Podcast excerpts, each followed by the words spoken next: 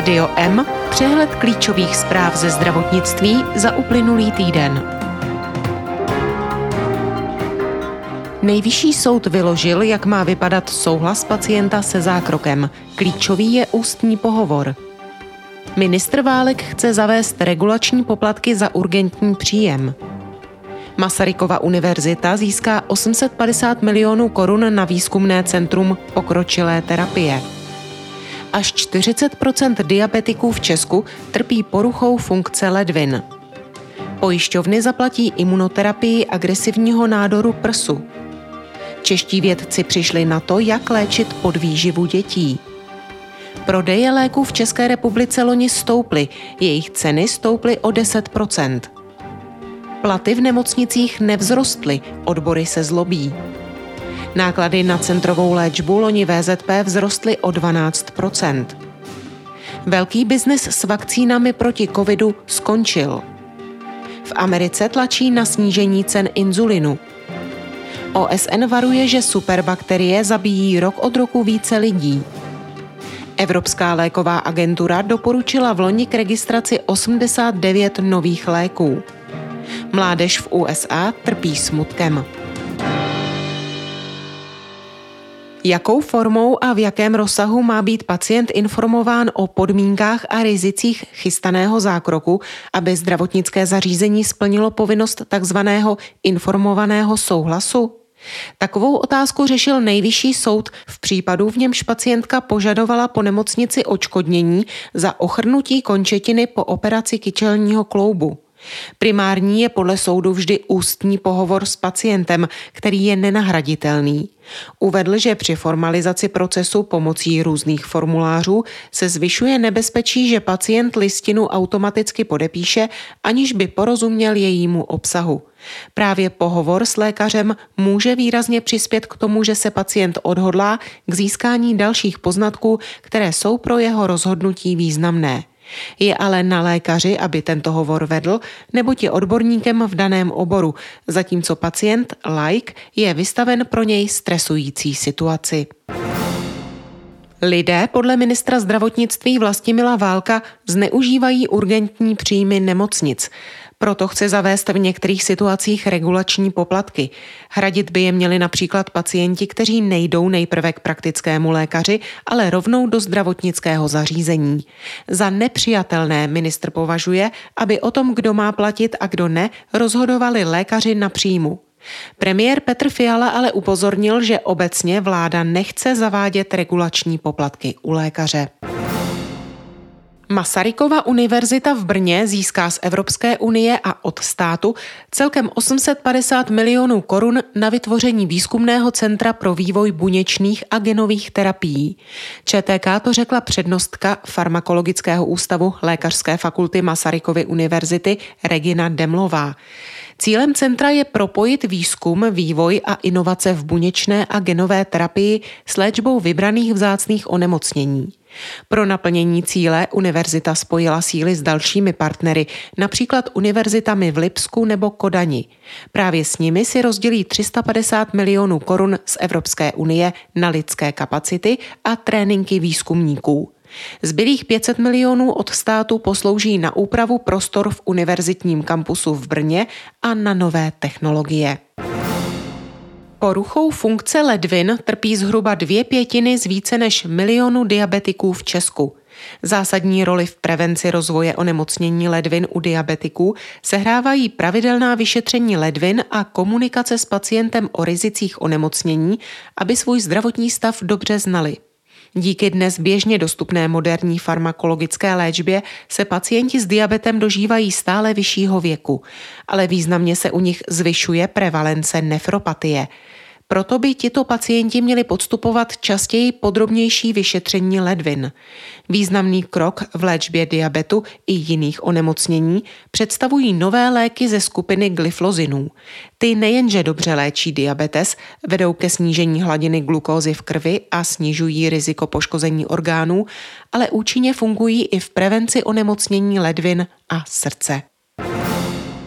Vláda na svém včerejším zasedání schválila upravenou podobu svého programového prohlášení. Pro zdravotnictví se ale příliš nezměnilo. Jedinou novinkou je reakce na problémy s výpadky léků. Do prohlášení byl nově zařazen příslip vlády, že vytvoří systém pro uplatňování aktivní lékové politiky, který umožní lépe předcházet nenadálým výpadkům dodávek léků. Imunoterapii uhradí pojišťovny od dubna i pacientkám s nádorem prsu typu triple negativní. Tento nádor je agresivní, rychle metastázuje a častěji zasahuje mladší ženy. Nyní se pacientky s agresivním typem nádoru prsu léčí chemoterapií. V časném stádiu nemoci lékaři ordinují operaci a radiologickou terapii. Ústav zdravotnických informací a statistiky analyzuje údaje o čerpání nemocenských dávek a dalších sociálních podpor. Analýza má ukázat, zda lidé zneužívají dávky a přinést data do diskuze o znovu zavedení karenční doby. Ministr zdravotnictví Vlastimil Válek očekává první výsledky v Dubnu. Epidemiologové upozorňují na nárůst streptokokových infekcí v české populaci. Skokový nárůst infekcí vyvolaných streptokokem skupiny A od prosince až dosud potvrzují data Národní referenční laboratoře pro streptokokové nákazy státního zdravotního ústavu. Streptokok skupiny A nejčastěji stojí za rozvojem angíny a spály. Může vyvolat i systémové infekční onemocnění, končící streptokokovým syndromem toxického šoku. Mezinárodní tým vědců, jehož členy jsou i čeští výzkumníci, zjistil, že specifický bakteriální kmen Lactiplantibacillus plantarum 2TVJL dokáže při každodenním podávání zlepšit poporodní růst podvyživených zvířat, a to tak, že podporuje produkci a aktivitu růstového faktoru 1 a inzulinu. Podobně by mohla prospěšná bakterie fungovat u dětí. Výsledky naznačují, že kdybychom doplnili v relevantních preklinických modelech ověřená probiotika nebo další definovaná postbiotika a spojili je se stávajícími renutričními strategiemi, můžeme zmírnit přetrvávající růstový deficit což je jeden z dlouhodobých důsledků podvýživy, komentoval výsledky výzkumu Martin Schwarzer z Gnotobiologické laboratoře Mikrobiologického ústavu Akademie věd České republiky v Novém Hrádku. Prodeje léků na předpis na českém farmaceutickém trhu v roce 2022 vzrostly meziročně o 6% Hodnota trhu s léky na předpis, která v tržbách výrobců zahrnuje platby zákazníků i pojišťoven, činila 87 miliard korun. Výrazněji stoupal zájem o volně prodejné léky, kde tržby prodejů meziročně vzrostly o 12% na celkem 32 miliard korun. Vedle tržeb rostly i objemy prodaných léků. U léků na předpis meziročně o 4%, u volně prodejných o 9%. V průměru léky loni zdražily zhruba o 10%. Vyplývá to z dat, které ČTK poskytla analytická společnost IQIA. Společnost Teva Pharmaceuticals ve spolupráci se Státním ústavem pro kontrolu léčiv informovali o přerušení dodávek léčivého přípravku Antabus. Používá se k léčbě chronického alkoholismu a neexistuje za něj na trhu plnohodnotná náhrada. Dodávky by měly být obnoveny až v prosinci. Navzdory tomu, že se podle ministra zdravotnictví Vlastimila Válka měly platy v přímo řízených nemocnicích letos zvednout o 4 až 6% většina z nich tak neučinila. Odbory se proto na začátku týdne s ministrem sešly a dostali přislíbeno, že ministerstvo bude situaci řešit. Ještě horší je situace v sociálních službách, kde nedošlo v podstatě k žádnému navýšení platů. Předsedkyně zdravotních a sociálních odborů Dagmar Žitníková proto napsala dopis premiéru Petru Fialovi a vyzvala ho k nápravě. Loňské náklady zdravotních pojišťoven na testování a očkování proti covidu byly proti roku 2021 zhruba čtvrtinové. Celkově od začátku epidemie na jaře 2020 do konce roku 2022 dosáhly náklady na covid téměř 39 miliard. Největší české zdravotní pojišťovně loni opět vzrostly náklady na centrovou léčbu. Pokračuje tak trend z předchozích let. Vedle nákladů stoupají i počty léčených pacientů. Těch loni přibylo o 15 řekli zástupci správní rady VZP. Za centrovou léčbu největší česká zdravotní pojišťovna zaplatila 18 miliard korun, což je proti roku 2021 nárůst o 2 miliardy. Největší růst je zaznamenán v diagnostické skupině cystická fibróza.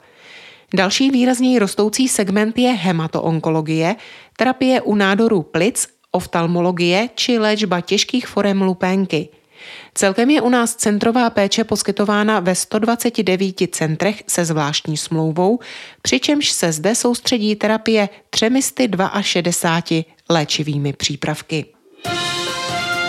Rádio M ze zahraničí.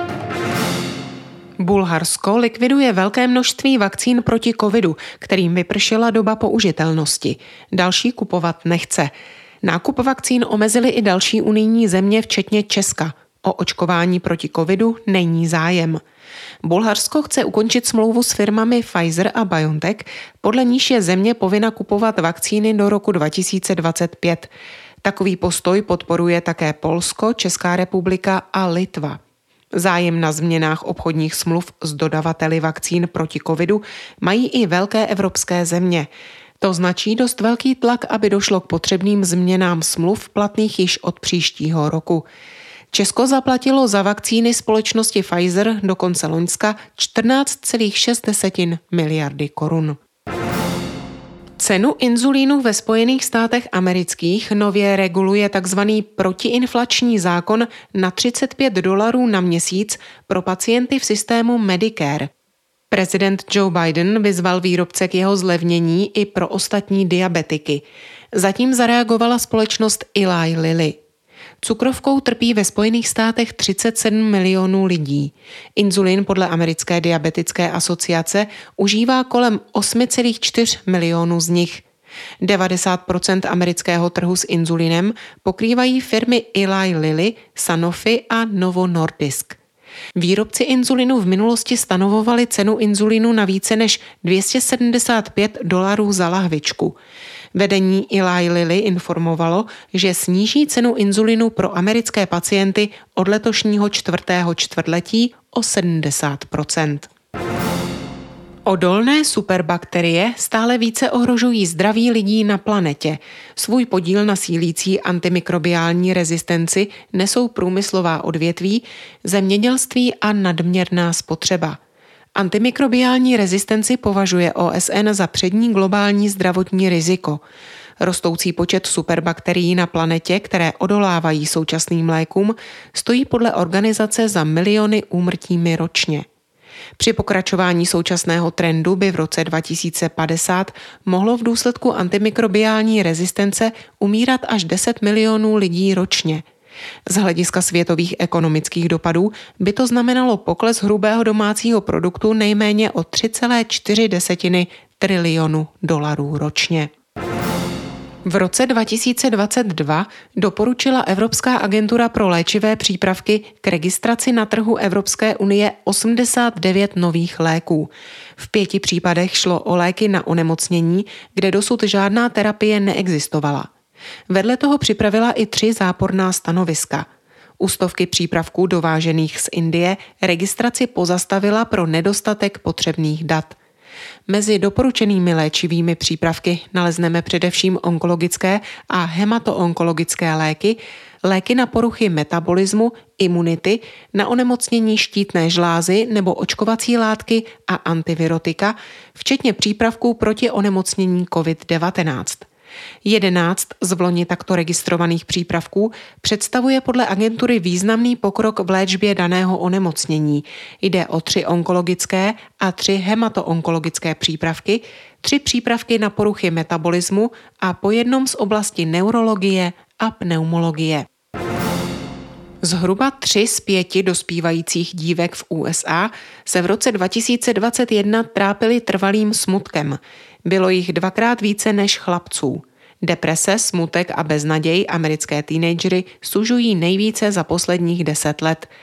Výsledky pravidelného průzkumu Amerického centra pro kontrolu a prevenci nemocí mezi dospívající mládeží napříč Spojenými státy rovněž vykázaly větší míru násilí, depresí a sebevražedných myšlenek mezi lesbickými dívkami, mladými homosexuály a bisexuály. Více než jeden z pěti dotázaných studentů přiznal, že v předchozím roce uvažoval o sebevraždě. Na ještě vážnější problém ukazují výsledky dotazování u dívek. Podle nich jedna ze tří dívek ve sledovaném roce 2021 vážně uvažovala o sebevraždě. Nad oblíbeným sladidlem se stahují mračna. Erytritol se stal oblíbeným u lidí, kteří holdují zdravé výživě nebo se snaží zhubnout. Na rozdíl od jiných umělých sladidel totiž prochází tělem téměř beze změn, takže se příjem kalorií a sacharidů po jeho požití blíží nule. Výjimečný je i tím, že nezvyšuje hladinu cukru v krvi a nemá vliv ani na výši hladiny inzulinu. Podle nové studie amerických vědců je ale jeho užívání spojeno se srážením krve a u lidí v rizikových skupinách výrazně zvyšuje riziko mrtvice nebo infarktu – Odborný text Umělé sladidlo erytritol a riziko kardiovaskulárních příhod byl publikován v časopise Nature Medicine. Tolik zprávy, které připravila Marcela Alfeldy Šperkerová. Naslyšenou příště se od mikrofonu těší Marcela Žižková.